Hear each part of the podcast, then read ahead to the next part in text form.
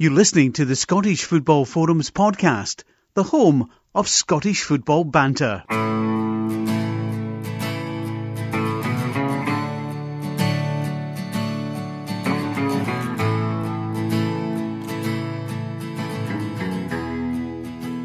Hi, welcome to the latest episode of Scottish Football Forums podcast. And it's season 12, episode 16, and we are going old school tonight. Um, that's because both people on are old, but also as well, it used to be quite often just the two of us. Um, so it's the two Johns on tonight. How you doing, John? Speak with yourself with the old mate. yeah, you're no far off. You're no far off.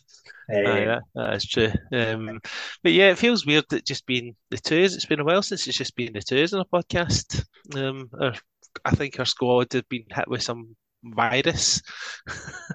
Aye, everyone's getting shit. Yeah. Apart from us, we're fine. Um, so, plenty to talk about.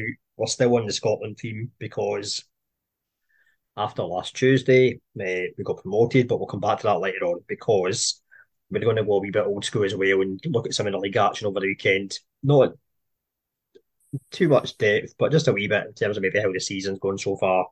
Um, now that we're almost a quarter of the way into the season. Don't know if you can believe that.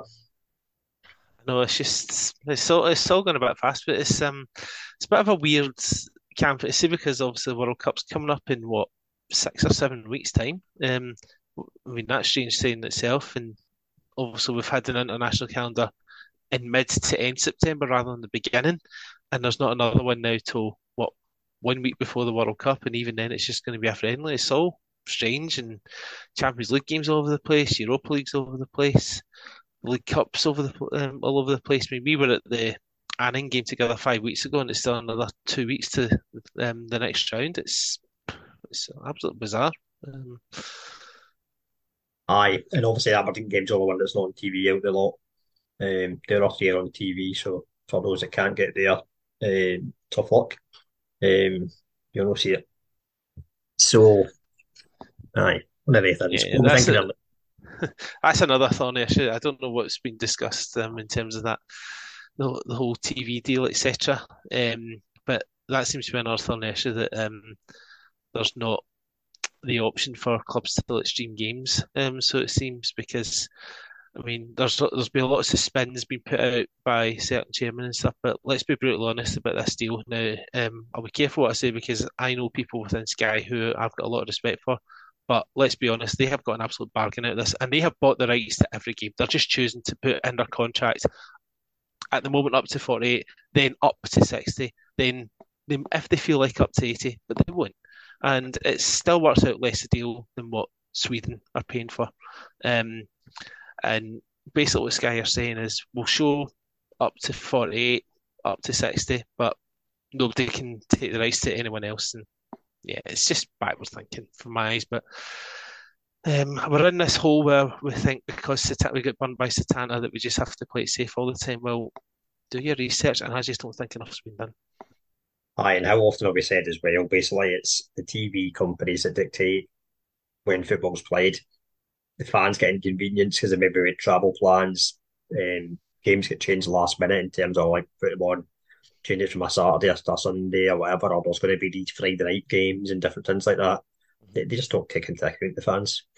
Um, I noticed something that um, I think the, it was um, Dave Smith sent me something today um, that apparently um, lower league clubs are looking into 12:45 kickoffs because um, obviously we're at the end of the month the clocks go back and that means it's going to get darker from four o'clock.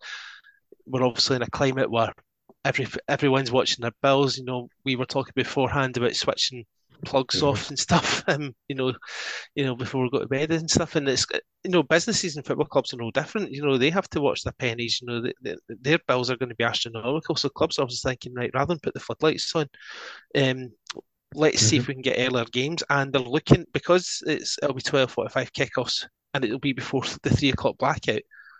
They're looking at as a way around of getting the um, around the 3 p.m. Um, blackout mm-hmm.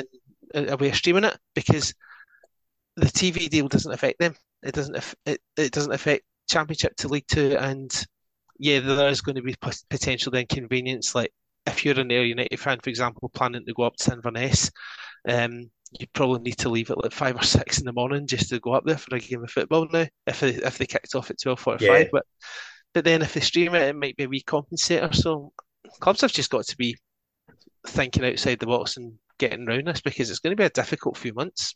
Yeah, I mean, the thing I'd seen earlier was SPFL Media Watch on Twitter, so SPFL Watch is the, account. the account. They mentioned about it was Ayr United. Certainly, I look at twelve forty five kickoffs, they're going to hear views from the supporters regarding the changes, what they think, um, and they're talking about doing it over maybe a kind of trial period if the fans are um, receptive to it. So, I think if the mum was over a few weeks ago, there was talk of it. Certain clubs looking at it. The cups, so, I'd heard. The Scottish uh, Cup, I'd heard about that. So a case, I guess it'll be a case of watch a space. It could make sense, I suppose, as well. If you maybe kind of way to look at it as if you're going to the game earlier, you get more your Saturday free in the evening and stuff like that. Um, and so I suppose sometimes, which is maybe it's a bit of a contradiction to what we're saying about TV changing kickoff times and stuff like that. Maybe trying different things can maybe entice fans to go that don't normally get to go as well. So mm-hmm. Yeah, it's, it's it's, it's a almost a no-win situation, but clubs have to obviously think um, what's best for them, and is it going to be worth a while, you know, keeping games on when they know? I mean, we're, we're let's be realistic. We're coming into winter. We're coming up for Christmas. People are watching their pennies, um, and are people going to be, you know, desperate to go when it's absolutely peeing the rain or hailstorms, etc., and freezing mm-hmm. cold, getting into dark? Um, you know, so they might as well bring the game forward earlier. So um, it's it's difficult, but I think fair play to clubs to actually looking at different ways um, to bring money into the game and try and market the game. Yeah, um, the other thing that we kind have seen just now in this kind of of living crisis, and obviously we are talking about last week in the podcast chat a wee bit, the Rangers situation, a fourth kit um, in these current times is ridiculous. I even seen their own fans were protesting against it on um, Saturday. It's a rare occasion where all the games are on Saturday in the I Premiership. I know all but one was um, a 3 pm kickoff as well. So I don't know what possessed them to think let's bring out a fourth kit. Yeah, it's well, the, what what possessed them is they're thinking that you know let's get easy money. We'll get um, strips at 60, 70 quid um, put out. In fact, you know, so that's just that's the top. It's like sixty quid and stuff these days, I think. Um, and I know people are saying, "Well, just don't buy it." Then, well, that's exactly what's going to take. People need to come out en masse and, and just say, "We're not buying this," and then and that'll hit them. no, and I mean, we've obviously come from an era, John, where Aberdeen would have a home kit for two seasons mm-hmm. and a away kit for two seasons. They'd alternate between the one every year, so it'd be like the away kit one year, the home kit the next year, and we praised Stennis for doing something similar by keeping last season's kits. So I think that's, I mean, you, you, also have to move with the times, but that's something that is probably a better tradition to go back to. Um, and because do you need to have a new home strip every season? I mean, for for example, Celtic, how many variations of a green and white hook top can you have? Yeah, exactly.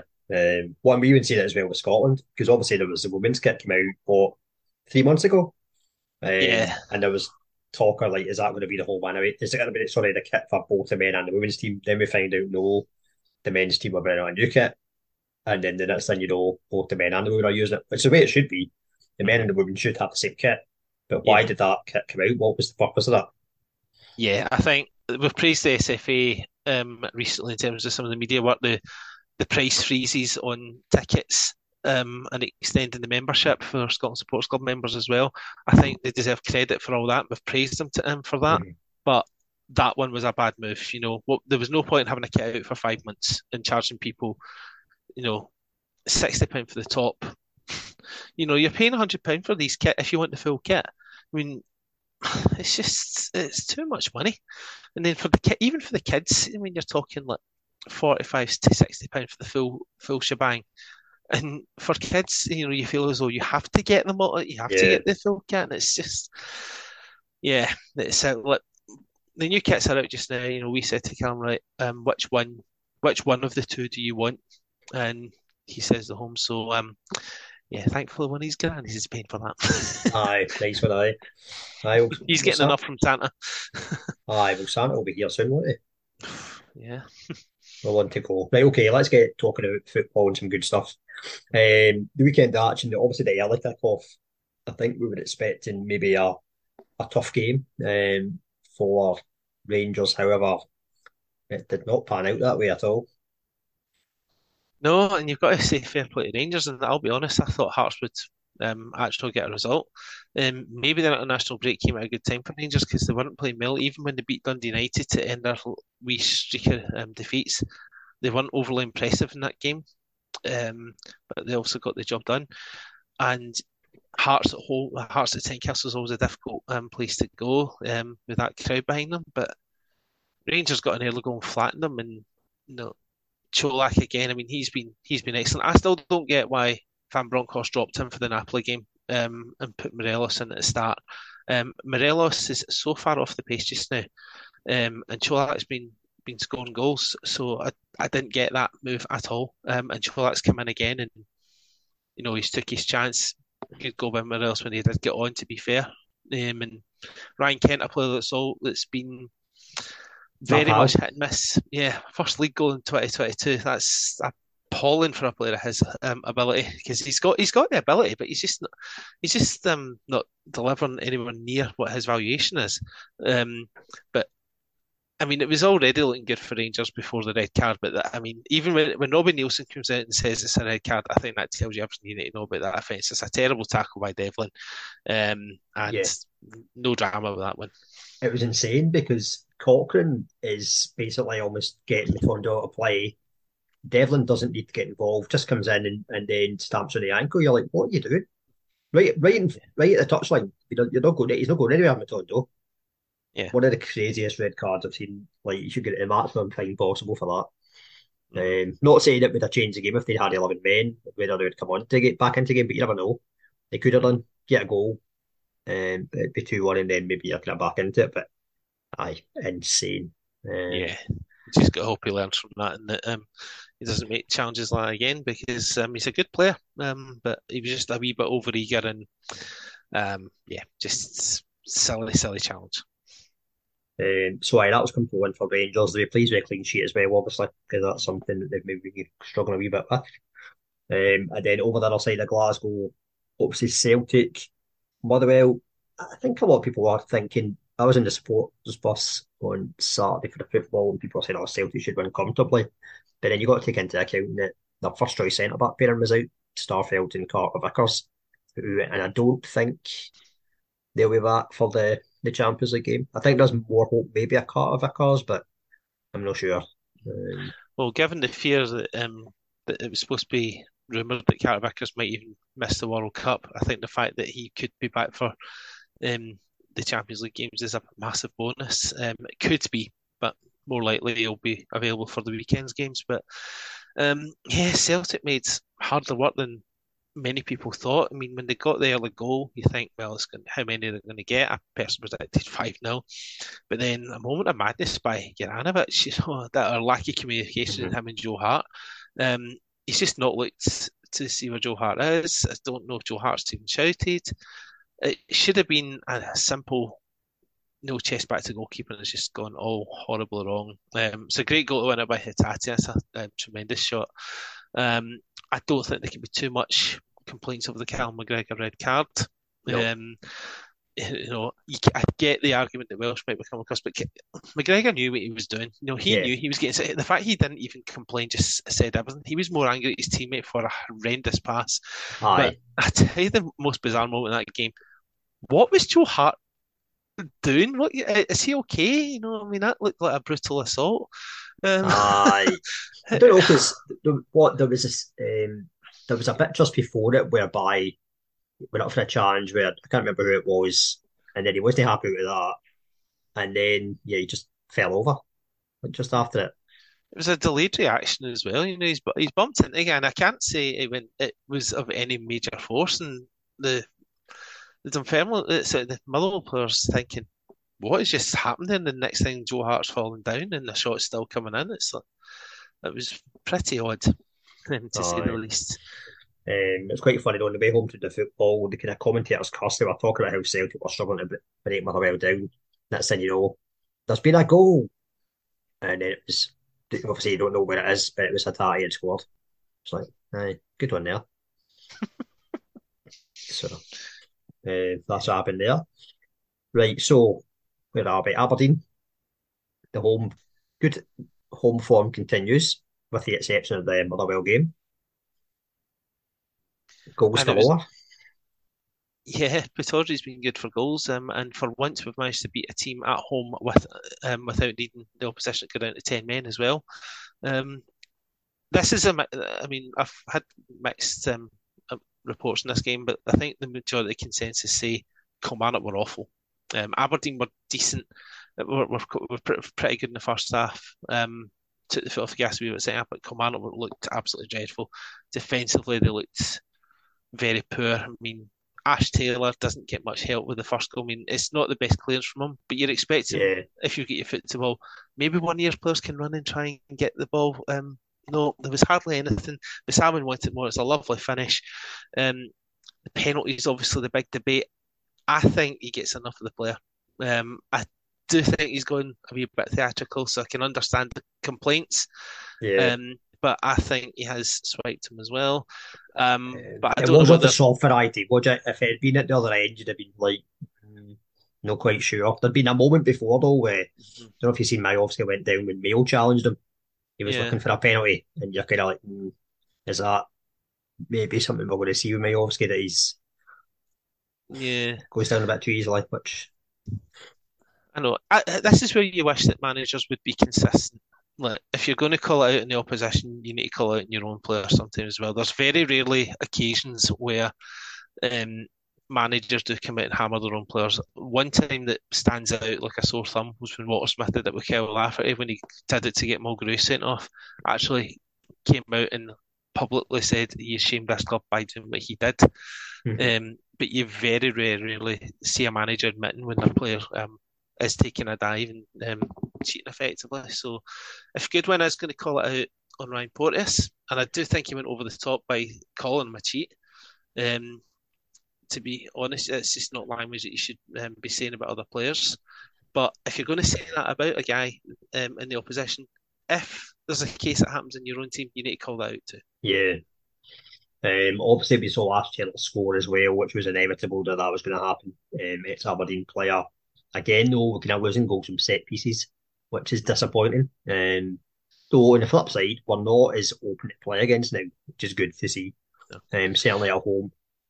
Uh, yeah, I, th- I mean, there was also worry because McCrorie was going into defence, but apparently he was okay this weekend. But I would still rather McCrorie was in midfield where he belongs. Mm-hmm. And, um, you know, the big worry is if there's suspensions for longer or injuries for longer, and when we come up against Celtic, um, you know, there, there still could be the scenario where we go in against Celtic and we could be without two players because one's suspended and the other's um, ineligible. And that was poor planning. Um, I've been consistent with my viewpoint in this. We needed another centre back in, um, you know, yeah. in the summer, and we didn't get it. Um, so hopefully we're trying to address that. Um, with regards to goals, a good header by Hashdell, you have to say. But, you know, again, no down the post it seems to be a thing now with a lot of teams aren't putting defenders in the post anymore. I don't get that, you know. last week we were speaking about that? Was it in the podcast? Maybe a couple of weeks ago, Josh, we were talking about it, I think.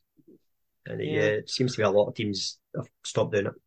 Mm-hmm. Yeah, maybe because there's more opposition players coming forward now that they need to pick them up and not leave anyone free. But there's still a lot of goals happening from set pieces. Um, I just think if you have a, a man in each post, you eliminate the, the risk because basically it's going to take an outstanding header to get into the top corner, mm-hmm. um, and the goalkeeper should have the middle of goal. But um, but yeah, Kamal's defence the third goal was awful, and Miovski, you know, was getting easy tap in, and I was pleased for Stewart getting a goal, um, you mm-hmm. Skipper getting a goal. Um, yeah, so pleasing result, but Kilmarnock they need to they need better recruitment. Their recruitment's been poor. I was surprised they gave McInnes a three and a half year deal. I get they're looking for stability, but 3 mm-hmm. and a half years, that's a long time. Aye, uh, the interesting thing was, remember in the summer, it was like talk he was going to get back in terms of like getting players in. I don't feel they did anywhere near enough business. They got a lot of loan players in. I don't think any of their kind of permanent signings were that imaginative. They obviously brought power back to the club. He's done. Which, yeah, I don't know, they just they look very disjointed. And McInnes usually we can have teams hard to beat. That they don't look hard to beat at all. They look very easy to beat. Um, They've lost six of their eight games. It says it all. Yeah. Well, I heard today they've had to do a double session. Um, so McInnes was obviously very unhappy with Saturday's performance. Um, where are we? Hibs. So what a week for Ryan Porteous. Yes, absolutely, and also we'll talk about Scotland game later. Um, making a lot of us, including myself, eat humble pie. But yeah, yeah lovely finish for the goal. Um, and this is the thing where Ryan Porteous, seemingly he's not getting involved in any crap and just focusing on what his job is to do is be a defender. He's a, there's actually a decent player in there, but the fact that he keeps getting himself involved and isn't fully concentrated is why he gets such a hard time off people.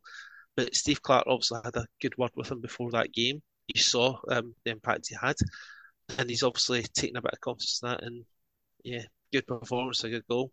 Martin Boyle makes a big difference for him. It'll be it would have been interesting to see what Hibs would have done about Shaun Maloney had they not lost Martin Boyle for eight months. Mm-hmm. You know, he's he's been he's been their best player for the last couple of years, and yeah, he's come back. and It's as if he's never been away.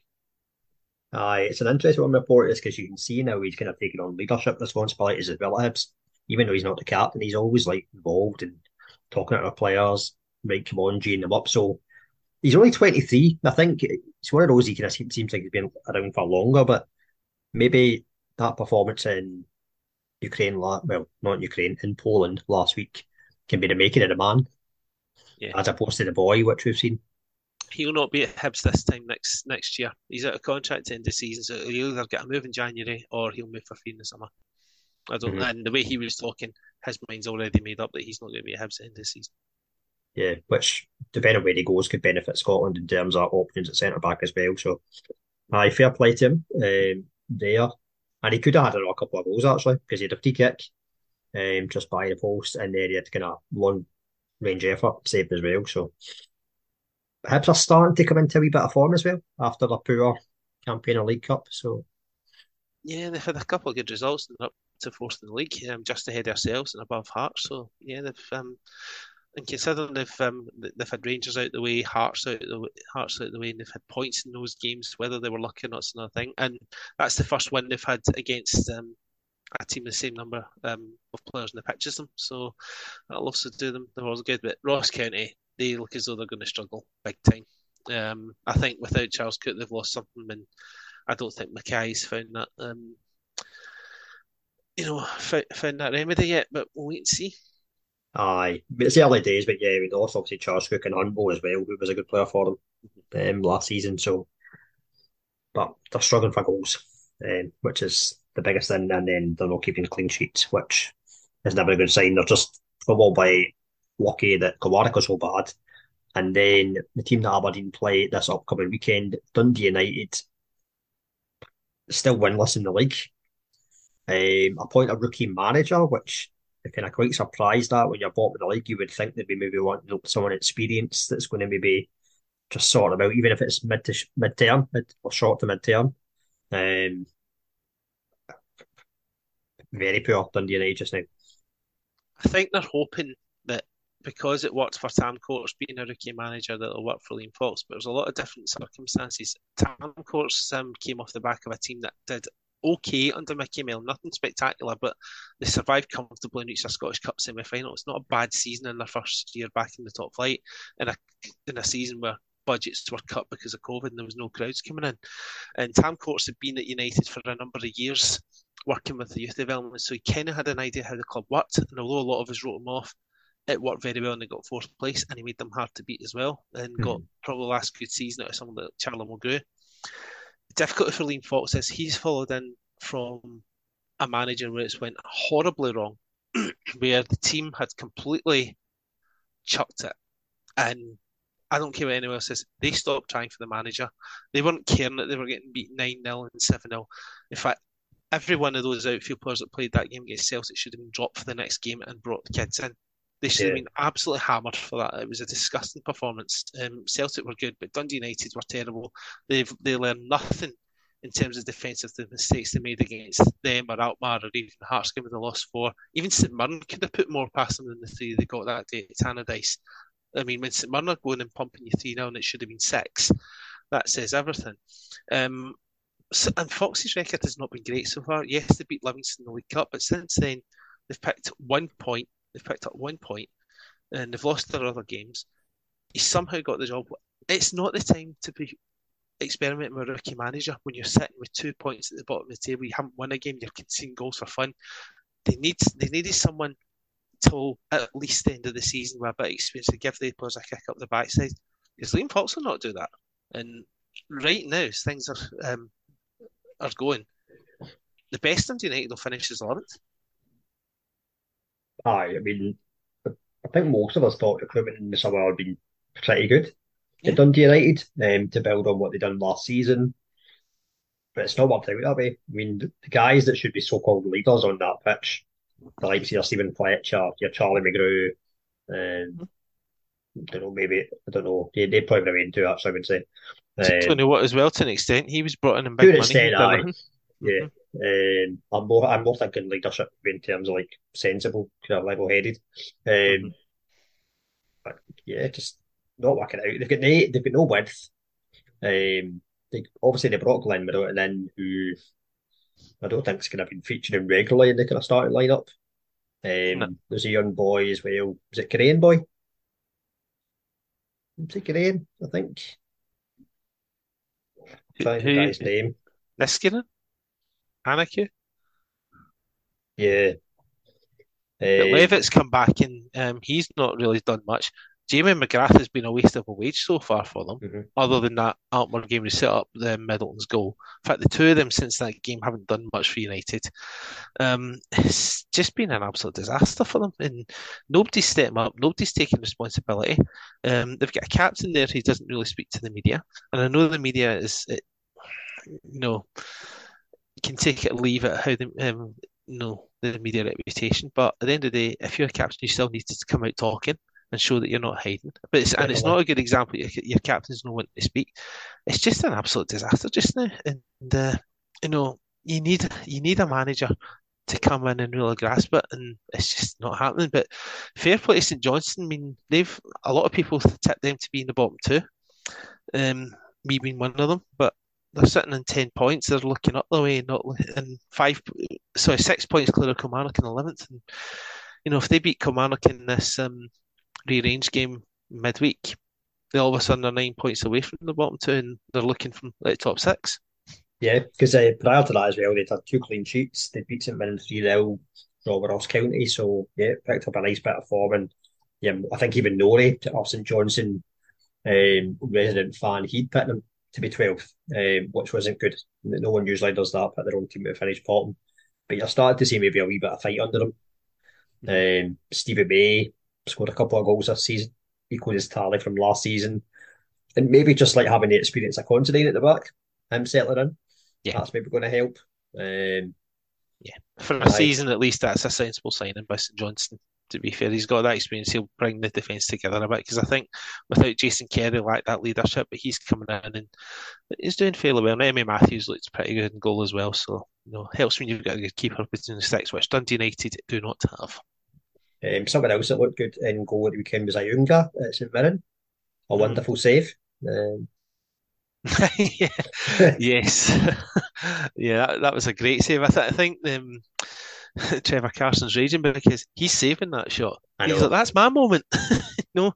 Um, it's a it's a terrible penalty by Kelly. And by that point, I mean, we're talking about teams who were predicted to be um, down at the bottom. St Mirren's one of them because St Mirren did not start well under Stephen Robinson. They, they laboured towards the end of the season. Mm-hmm. They had a very poor Premier Sports Cup Cup campaign mm-hmm. where they get beat by an Airdrie side who fielded um, you know more trialists than than guys who were under contract, and uh, and yeah, um, and now they've won what four at the last, sorry, five at the last six games. Mm-hmm.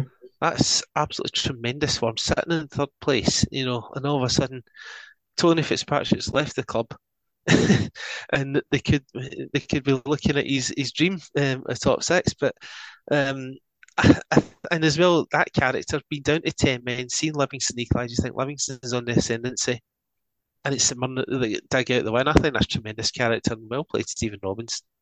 Yeah, no, they're doing well. Um, again, a team that, what, two seasons ago just missed out in top 6 mm-hmm. uh, and then you had Livy that just missed out last year. Yeah. So it was uh, the battle of the, the nearly men. But both missed out by seconds. Um, well, Simon, it was like seven minutes to go, and Livingston, it was literally like seven seconds or something like that. With that um, Ricki Lamie goal, which had that not happened, Graham Alexander might have been out then. Um, I said Livingston will be fine this season. I actually tipped them for top six at the top of season, uh, start of season, so it could well be between those two come the 33 game mark.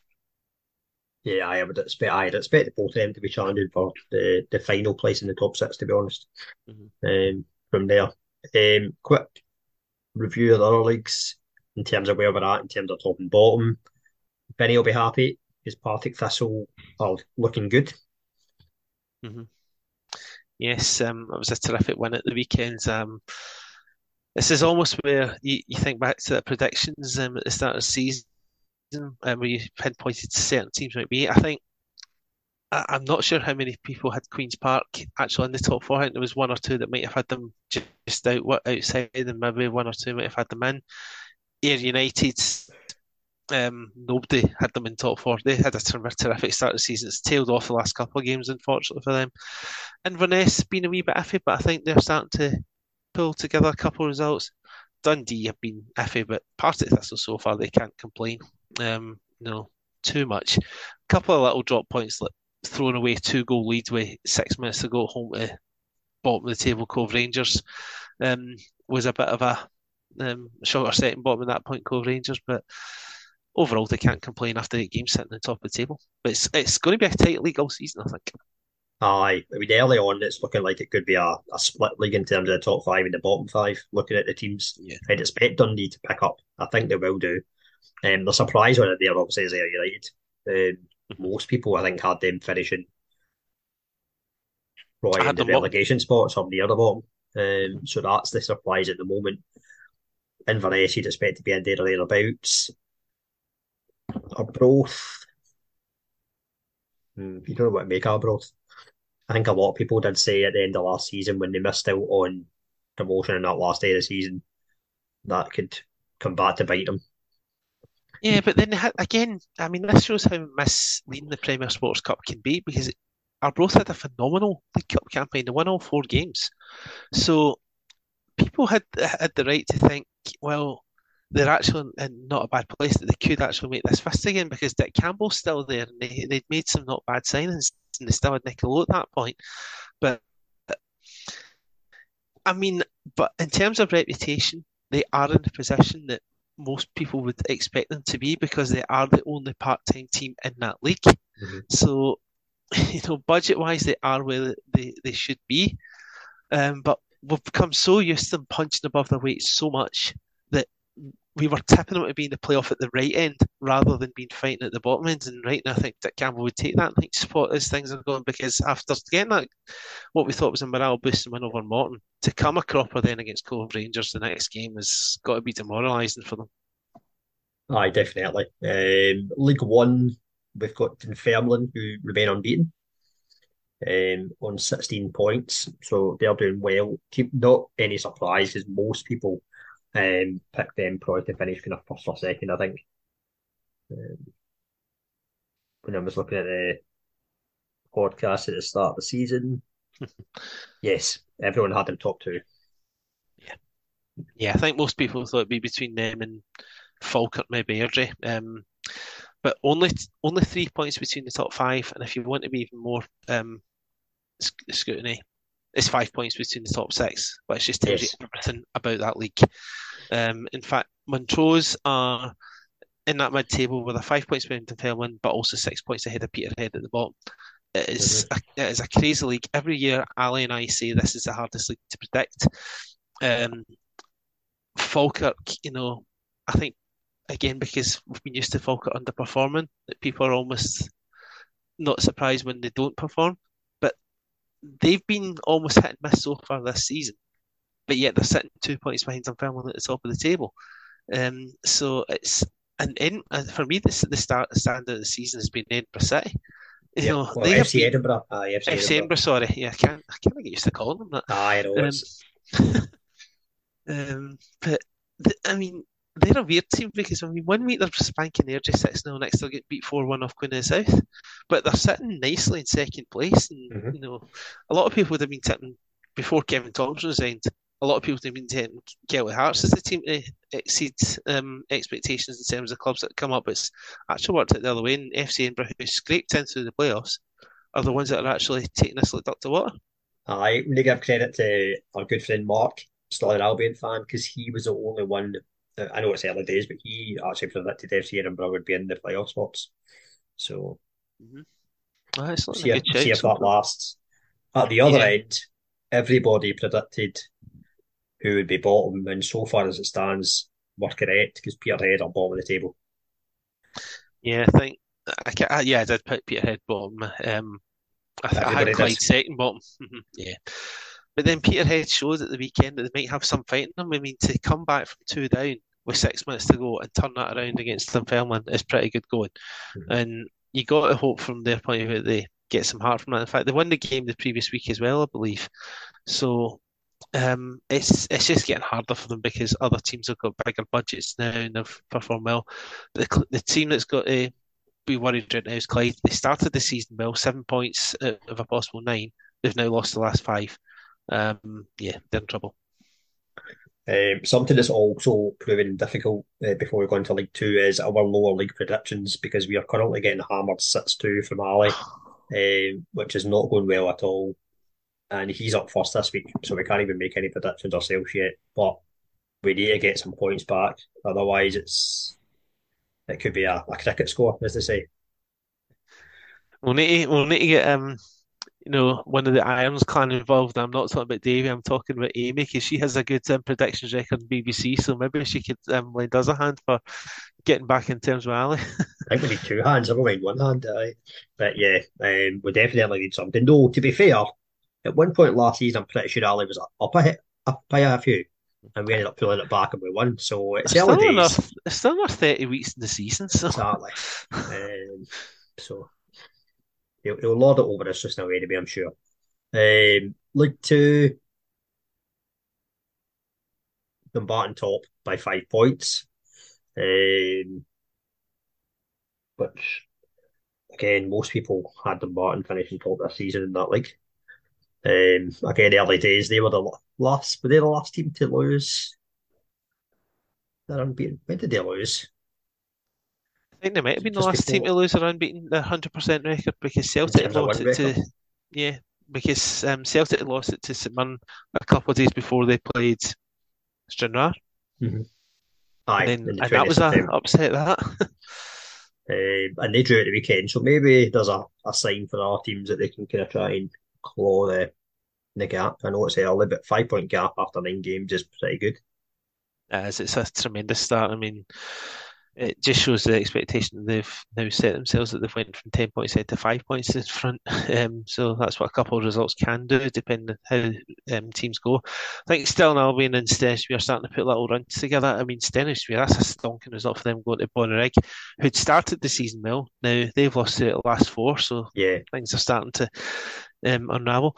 I t- I- do you know some? Annan must be a curse on myself and Ali because last season the two of us had Annan bottom of the league, and they finished third and nearly got up through the playoffs. yep. This season we had them in the top two.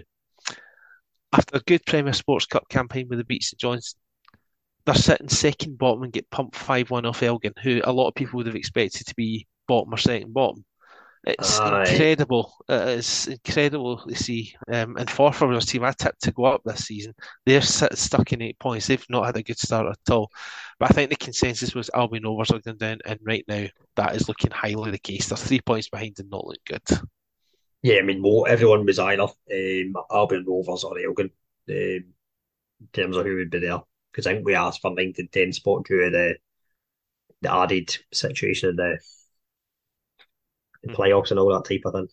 Much it's Yeah. only the 10 teams involved. I don't know why we actually got maybe some folk were just stuck thrown on defence mm-hmm. in terms of what was happening. Um, and then for the other leagues, if you want to see what's happening, check out the pyramid scheme from Chris on Twitter, which he puts out every Monday. Mm. Sybil went to work. Uh, he puts into it. Um, so I check out. It's very good. Um, I can only talk about the Western Scotland League at the moment in terms of what's been happening there. Talbot, I've had a kind of indifferent start to the season. Uh, they lost to Darvel, which wasn't a good result. Darvel have signed one of our players as well now, which wasn't mm. good. Um, and at the weekend we played Pollok at Newlandsfield. Came away by a 1 0 draw, which was probably a fair reflection of the game. Um, so, aye, a horrible right. day weather-wise. Yeah, I'm right in saying that the winners of the West of Scotland League don't even get a chance to play off to go into the um, setup. It's just they can get promoted to the Lowland League. Is that right? Aye, what was that? again? Sorry, repeat that. The West of Scotland, if Darvel win the league, which yes. is looking good for them at the moment, do they um, play off to get into the Lowland League? Aye, they play yeah. off against it. Aye. Winners of the East of Scotland League and the winners of the South of Scotland League. Right, okay. and last season, Darvel won the league and then they ended up getting. Um, they finished second in the, the round robin, and Tranent mm-hmm. was the ones yeah, that that's right. went up. Because there was a um, lot of there wasn't a good reaction from the Darvel crowd um, after that when they didn't take that very well. Um, but then my attitude to that is, I mean, if you want to make out um, the big shots. And good luck to Darvel. They've also got ambition. They've got a nice um, wee, wee setup there. So we've got um, give credit to teams who want to be ambitious. However, if you're going to shut your mouth off about being successful, you also need to take the criticism that comes your way with the same kind of grace. And they're not doing that. I mean, I don't like. It's almost like Phil Taylor esque, but that's just. Aye, you got. Yes, um, to Phil Taylor, a great dart player, but an absolutely horrendous person when it comes to um, how he acts when he wins and when he loses. Um, anyway, we'll move on from Phil Taylor. I see Brechin City are top of the Highland League with eight wins out of eight, three points clear of Buckie. Yep. Um, so they could well make their return um, uh, sooner than expected. mm-hmm. And then the Lowland League, you've got Kilbride at top. Yeah. Um, four points ahead of Rangers B. Situation in the Lowland League, though, I'm trying, obviously, we never had it happen last year, but I'm trying to remember if Rangers B were to win that league, mm-hmm. would that then mean the second place team would actually have the opportunity to play in the playoff? I would yeah. think it would. Yeah. Because um, the results, aye, that's right. They said the results won't impact what happens. Um, Which just makes a whole mockery of the whole thing. I mean, I, I mean, we've talked about this. I mean, Lowland League's now getting a reputation um, of being a franchise league, and understandably so. Um, because at the end of the day, it could come down to some little thing like, for example, if um, right now East Kilbride are four points clear of Broomhill, who are doing fairly well, must say under Si Ferry. They've won four out of the last five. The, the yep. and they did and they get through the next round of the cup. So fair play to Si Ferry. Um, but if it came to the end of the season where East Kilbride were one point clear of Broomhill at the end of the season, um, and it came down to the fact that they managed to win one game against Rangers. That effectively is the difference. Whereas had Rangers not been in the league and Celtic not been in the league and Hearts not been in the league, then Broomhill could have won that league by two points. You know, it's it's crazy. Um, but but you could end up with situations where I know it's unlikely. Um, looking at the table just now, if Rangers, Hearts, and Celtic took the top three, it's in the fourth play, the fourth best team in that mm-hmm. league goes to playoff. I think in that situation, if Rangers or Celtic or um, Hearts win that league, it should be just Highland League versus um, bottom of League Two. Oh, controversial, controversial. I know. I get. I don't care. I like being controversial. Uh, no, I get your point. Um, but yeah, for the rest of the stuff, check out Chris's good work. Um, yeah because he, he's got it like nailed right to the from the top tier to the bottom tier, and also including the women's game as well. So he likes being our Statto, um, but does he have the same nineties house coat as um, Angus Loughran did back in the day? I think it, no one wears house coats now. It's hoodies, and I think, I think I don't know if he was kidding his own. Sorry, dressing gown, house coat. I forgot. it's dressing gown. Aye. Uh, but I think he's got a hoodie. I think he's got. All right. That's the talk. So that's a modern modern thing. You never, you never mentioned that when we spoke at the, the recent Scotland game, but then we didn't discuss um, evening wear. Um, I do see that um, fantasy football supposed to be making a comeback on Sky. Just, no, just leave it where it where it was. I don't. I remember Bullseye coming back on Challenge TV and Gladiators mm-hmm. come back to Challenge TV. They were great in the eighties slash nineties. Just let's remember what, what they were like and not bring back very poor remakes. I I, I watched it last week because it was that way. I think I was checking for something to watch and it came up on the, the kind of thing, but it tells you about hot picks and all that type of thing that's available. I thought, I'll have a wee look. Mm-hmm. And it was hosted by Matt Lucas and some Welsh guy who I can't remember his name just now. It was all right. Not Rhod Gilbert, is it? Nah, nah. They've obviously tried to go for just the pretty much the exact same format. You could feed it to the flames again. Um, a couple of things. It was all right. It, it was okay, but you're, you're kind of thinking where's Skinner and Video and Statto. Um, exactly. So we'll see. Maybe it'll get better. Maybe it'll get better. Right. So we've waited a while here. Let's go back to last Tuesday. We hinted at it at the start of the podcast. Um, job done. We got the job done. Yeah, that, that's the main thing. And um, of course, there were a couple of scares in the game. I mean, um, Yarmolenko putting that ball over the bar after seven minutes um, yes. was a big slice of fortune. Um, Craig Gordon makes two very good saves, although I think one of them was um, after the referee's tenth uh, linesman's um, tenth um, delayed offside call. Someone's going to get injured. Aye, yeah, exactly. Horrific. Um, and the the chain the, the saving makes the second half's great. The volley went wide. That was a decent effort, but other than those four moments, well, three really, um, I think Scotland defended very well. I mm-hmm. think we kept them at arm's length. We almost scored in the first minute ourselves. People forget. Um, yes, it was a good save by the goalkeeper from, Adam's shot, but we didn't create much after that. But I thought the, there was a Ryan Jack, it, Ryan Jack half chance, left foot, yeah, the yeah, corner, think, but you really wanted to fall to him. Not in his left foot, no. No. Um, but I thought, given that's an entirely new back four, um, so many. I mean, our first choice right back was out. Our first two um, left backs were out. Um, our first choice centre backs were out. Mm-hmm. Um, and you could include McTominay in that because McTominay is also been deployed as a centre back. Yep. And to give Porteous his debut, I mean, I remember saying, "Go prove me wrong," and no, I went on Hampden Road and says, "Give me, a, um, I've had a cup of tea, but I need a slice of humble yep, pie yep. to go with it," because I thought the boy was outstanding. Um, he get he got my man of the match just simply because it was like his his first game and how he played. Although I do get the calls for Jack Kent and um, Hickey being man of the match as well, because those two were outstanding too. Aaron Hickey's not going to be um, Brentford at the end of the season. He'll move yeah. for big money. Um, I think the thing as well with Porteous is that tackle in the 90th minute, with your heart in the mouth, you're thinking, oh no, because if he does not get that right, penalty, and then yeah. potentially game over. Like, um, so credit to him for timing that perfectly. Mm-hmm. That that was a defining moment for me. Um, with that, yeah. And if you'd have said that we would have got a point with the amount of players that we had out and missing, I don't think many people would have backed us because most people you're kind of looking on social media last week, and you were seeing most people are predicting Ukraine to win. Um, so yeah. and there was the rumours as to how many people were going to be out because of this um, food, um, mm-hmm. well, virus thing, and I think Tom Kitchen could feel a, a bit of relief, but um, I think I don't think they were completely connected. But um, yeah, it's uh, I don't care how we got the result we got there, and it just shows the strength we've got in depth. And Steve Clarke went into this break with a lot of pre- with a bit of pressure on him. I don't think he was under pressure in terms of he would have lost his job, but he was under yeah. pressure because of the June results. But it now shows that June was a blip and not the norm, and not a return to the norm. Um, and fair play, you know, people said he's not flexible. He went back to his four. Um, yep. he had at the start, and it's worked a treat.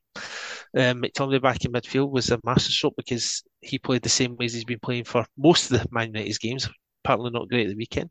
Yeah. And yeah, and Ryan Christie as well. You know, I wrote him off after um, hiding in Dublin, and I stand by that criticism. But equally, I thought he was out, outstanding against Ireland. I thought he was very good against Ukraine in the first game. Obviously, didn't yeah. play the second one.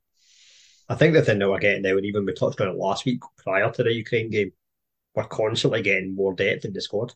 Mm-hmm. Yeah. If you're looking at position whereby you thought, right, they're guaranteed to start, they're guaranteed. that's not the case now. We've now got a situation at right back with Patterson and Hickey. Mm-hmm. We've got a situation at left back. If we continue our four, what, what we're going to do? We're getting Robertson and Tierney. Will it be back to a back three? Who knows? Um, that's something to deal with later on. McTominay into midfield. Gilmour not getting a minute, which you can understand because he's not been featuring for Brighton after his move. Um, uh, his, time will, had, his time will come.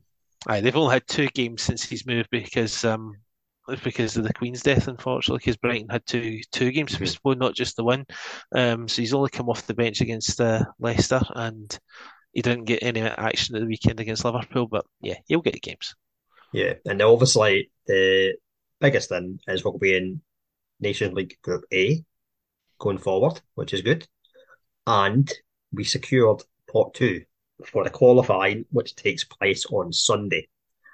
So are we going to have a look at what we would like to get and maybe what would be some good trips? Now, there are some situations whereby you can't draw certain teams with the pots because of political conflict and different things like that. Mm-hmm. So we need to take in that into account when we're talking about what maybe would the best what the best draw would be. Um, so I've got that up if you've not seen that, but it was something I'd seen on Wikipedia that there's certain I knew certain teams couldn't draw each other, but there's also a situation whereby certain teams can't draw each other due to I think it was distance travel or something like that. There's there's Crazy. five. It was, yeah. It it says here there's five country pairings. I'm, I'm actually on UEFA's website. That's my source.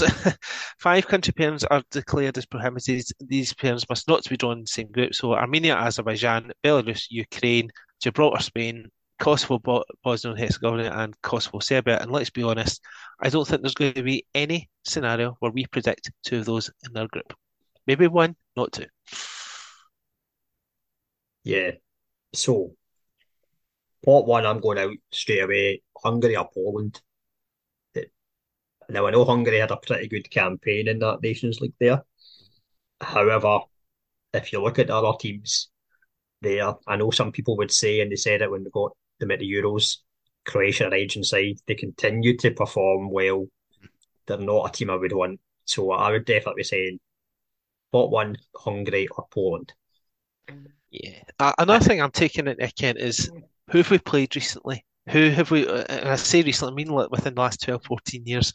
Um, so we don't want a Croatia side who, who um, battered us at Euros, and they've still got bloody good players in their team. So yeah, I'm with you. Um, I think Poland are a side that are um, are declining a wee bit. They didn't have a good Euros. I know they got through the playoffs, but I don't think they were overly convincing in their group. Um, I'd be happy. Um, I'd be happy with Poland. Um, I think if you um, stop Lewandowski, you've got um, a great chance. Um, Hungary on our side, that yes, they are progressing and they were unlucky not to um, go into the Nations League um, finals, they're not a side to be overawed by. The teams I'd want to avoid Belgium first and foremost. Don't want Belgium. Mm-hmm. Um, we've had them recently. Um, I don't particularly want a Spain side that are improving. Um, and I don't want a Denmark side that would just face either. From a travel perspective, and only a travel perspective, I wouldn't mind Portugal. Aye. Uh, yeah, uh, you never know. I mean, Portugal is is good nowadays as well. Like Ronaldo's mm-hmm. on the decline.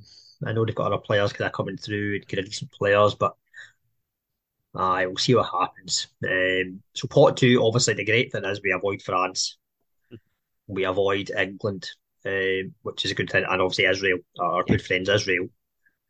Pot three, we have experience of playing a few of them recently. Obviously in our Nations League, we had Ukraine, we had Republic of Ireland, and Armenia. So which one are we getting? well, we're likely going to get. We're likely. I think Ukraine's going to be the new Israel. Um, you know, we got them in the World Cup playoff and we got them in the um, Nations League there, so it wouldn't surprise me if we got them again. I'd rather not get the Ukraine. Um, I'd rather avoid Norway with um, Erling Haaland, to Definitely. be brutally honest with you. Um, I wouldn't mind. I would. I know we just recently faced them, but I would take Armenia game because I think we'd beat them home the way. I, I, would take Iceland. Iceland's a side in decline big time just now. Um, and so I would take those two, or one of those two, should I say. And in terms of travel, you're not going to be surprised, I'm going to say here. The Swedes. Oh, I know someone who bought a book about uh, Euro 92 in Sweden. Yeah, it's a pretty good book. Mm-hmm. Uh, Christmas again, Christmas is not far away, so yeah. uh, Scotland's Swedish Adventure by what's by you? Yeah. Mm-hmm. You still got plenty of copies for people want it for Christmas. How can they get? Yeah, I'm still now? Still taking orders, and I've been asked to go on a couple of podcasts um, to try and promote it. So yeah, um, yeah, there'll be more in, endorsements. I'll keep that in um, in the pipeline as to how I'm going to do the promotions. But yeah, um, you can still buy it directly from myself. Uh, my DMs are open, and I do respond. If you want a signed copy, that is. if you're not bored about a signed copy, just go to Amazon Waterstones. And if you go to Waterstones in the uh, Silverburn, you meet one of our podcast guys, maybe. Well, you won't because he's moved. Oh, has he? Oh. Uh, yeah, end up the West End. He's gone up in the world. Oh, has he? The, up in the West End now. So right, okay. Um, no, we'll not say who to, to protect the innocent. Um, right, pot four. The one I would want to avoid would be Turkey, and possibly North Macedonia, because I felt North Macedonia were pretty decent in the Euros. Yeah, and they scared of them. Yes, I wouldn't be scared of them, but it's not a trip. It's one of those ones that could come back to haunt you, the away tie. Mm-hmm. Yeah, and we've played North Macedonia not far recently as well, and they beat Italy. Um, I'd rather avoid them. Um, I would rather avoid Turkey, and I would certainly rather avoid Georgia again. Although I'd like to think we'd be better prepared mentally if we got them and get that third time lucky, but I'd rather avoid that. Um, I know Luxembourg improving. I wouldn't mind a go at them. I wouldn't mind Bulgaria because again their side's in a bit of a decline and we haven't played them for a while. Again, preferably, I know we played them recently. Likely the Faroes is probably the one that stands out, but Bulgaria for a bit of different and nice travel because it's uh, cheap beer out there. Went to Bulgaria, right? Okay, you like Bulgaria. Um, hot five. The surprise It one for me in there is Slovenia been in pot five. Slovakia, you mean? Slovakia, even yes. Um, and I bloody wrote S- SLOV as well. I should have wrote bloody more because obviously Slovenia, Slovakia. Mm-hmm. That's why I put quite out there. yeah, they've been a bit of decline. I mean, they didn't have a great Euros. Um, again, because we've placed them recently, I'd rather avoid them. And I'd rather avoid Belarus. I don't particularly fancy Belarus, so I think we could beat them. Um, ideally, Malta for a good holiday. Um, or Gibraltar to see the monkeys. Hi. There's not many sites in there I would want to avoid, to be perfectly honest. I would um, maybe Northern Ireland's. Into, I mean, Northern Ireland's not in a good place just now, but do you want an all British affair? Um, given how we struggled against Republic of Ireland, um, I'm not sure, but yeah, there's there's nobody in there that strikes me to say, please avoid. Aye, and if you're talking about Tartan Army trip, you'd be talking about Cyprus. Perhaps or Malta. decent, decent holiday. Yeah. Um, out of it. Um, and then, right, finally, do you want to have a six team or not? Probably not. It's unlikely. Well, it's it doesn't. Let's be honest. Um, if you don't want any of Andorra, San Marino, and Liechtenstein, then then what you doing watching football? Um, the one that you'd want is Andorra for something different because we've played Liechtenstein before, we've played San Marino before. We've not never played Andorra, but let's be honest, we should. If we get a six-team group, which is unlikely, we've got a um, one in three chance of getting um, a six-team section. Um, let's have Andorra for a change if we're going to be in that scenario. Well, I suppose it's extra couple of cards off players and a chance to get your goals record up as well. Yeah. Exactly. That would be about the thing. So what are we going for then? We want we do want Hungary or Poland? Hmm. Poland. Right, okay. Uh, Armenia or Iceland? Iceland. And then you said Bulgaria or something different? Mm-hmm. And then Gibraltar. Aye. I know I played them not all long ago, but there'd be nothing difficult there. Mm-hmm. And I would be would be would be winning that group. Well, that's the thing. You've got to look at that. That's a winnable a winnable scenario. Um, I know there's a lot of people saying, "Well, you want a you want a good um, top seed because they'll just take points off everyone. And it's just left to you to fight with the rest." But remember, we had that group with world champions Germany, who mm-hmm. lost to Poland, who lost to Ireland. we lost to Georgia. Yep. This is history. So let's just get a group, um, if we can, where we're in control of our destiny, not relying on other teams all the time. Definitely. And then group of death would be Spain, Mhm. Ukraine or Norway, Turkey, Mhm. Slovakia. Yeah, or Belarus. Then pot six is rele- relevant. Uh, with that one. So obviously Sunday is the draw, the 9th of October, and we shall see what we have ahead of Yeah. us. Yeah, the real the, the the realistic thing is that we've put in our best and worst case scenarios. I bet the realistic thing is it'll probably be somewhere in between. Um, we'll wait and see. You just never know. We could end up with a Euros 2008 campaign all over again, which may actually suit us in some ways. Um, yeah, Mhm. well, it's just, it's just nice to be in pot two. I just hope we don't bugger up pot two like the last time we were in pot two. Remember who that was under? Craig Levein, was it? George Burley. Oh, George Burley. Yeah, Uh, we were up pot two side then, and we were hopeless. Yeah, but we've managed, since Steve Clarke took over, we're going to be a pot four to pot two team. Yeah, exactly. Yeah. So, yeah. Well, whilst we're going the way we are, we shouldn't fear too much as long as we're prepared. But and Steve Clarke, he's not exactly known for his emotions either way. He's very consistent. So, um, just there's a reason why he is the manager and we are sitting here doing podcasts and stuff. So, but of course, it's not just the um the men's team who are in a good place. Thursday, we've got the um, Scottish women's national team um, playing Austria in the first, hopefully first of two playoffs. Although, as you, if you listen to the podcast from Thursday with Jane Lewis, Chris Marshall, Amy Canavan, and Emma Black, we were all pretty confident we're going to have two games. So one on Thursday, one on Tuesday. Still plenty of tickets.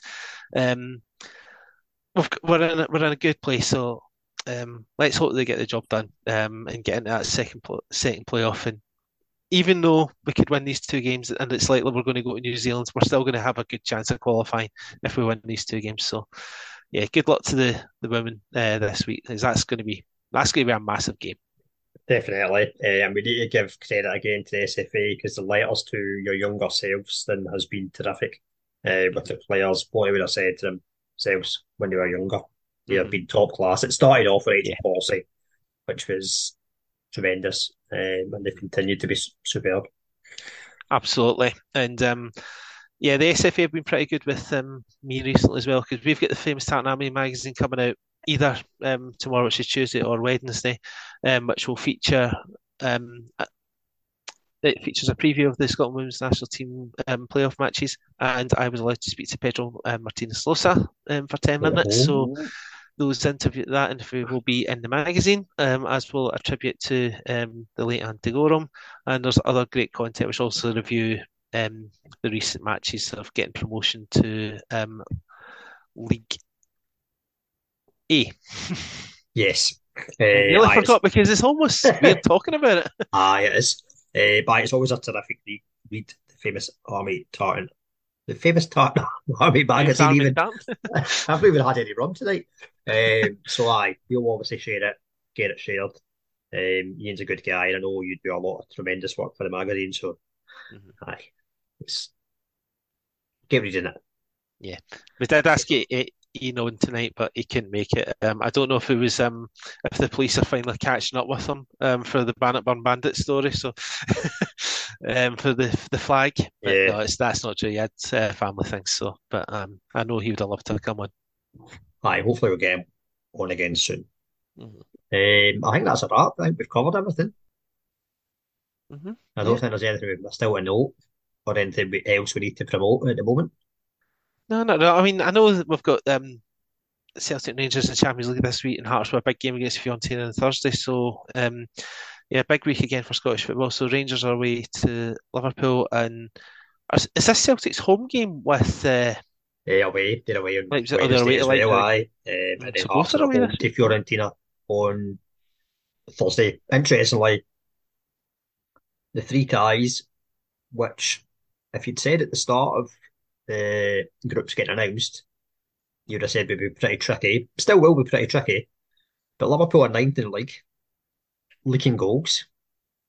I'd still would expect Liverpool to win, but you never know. Mm-hmm. Leipzig are currently 11th in the Bundesliga. And Fiorentina are 11th in Serie A. Yeah.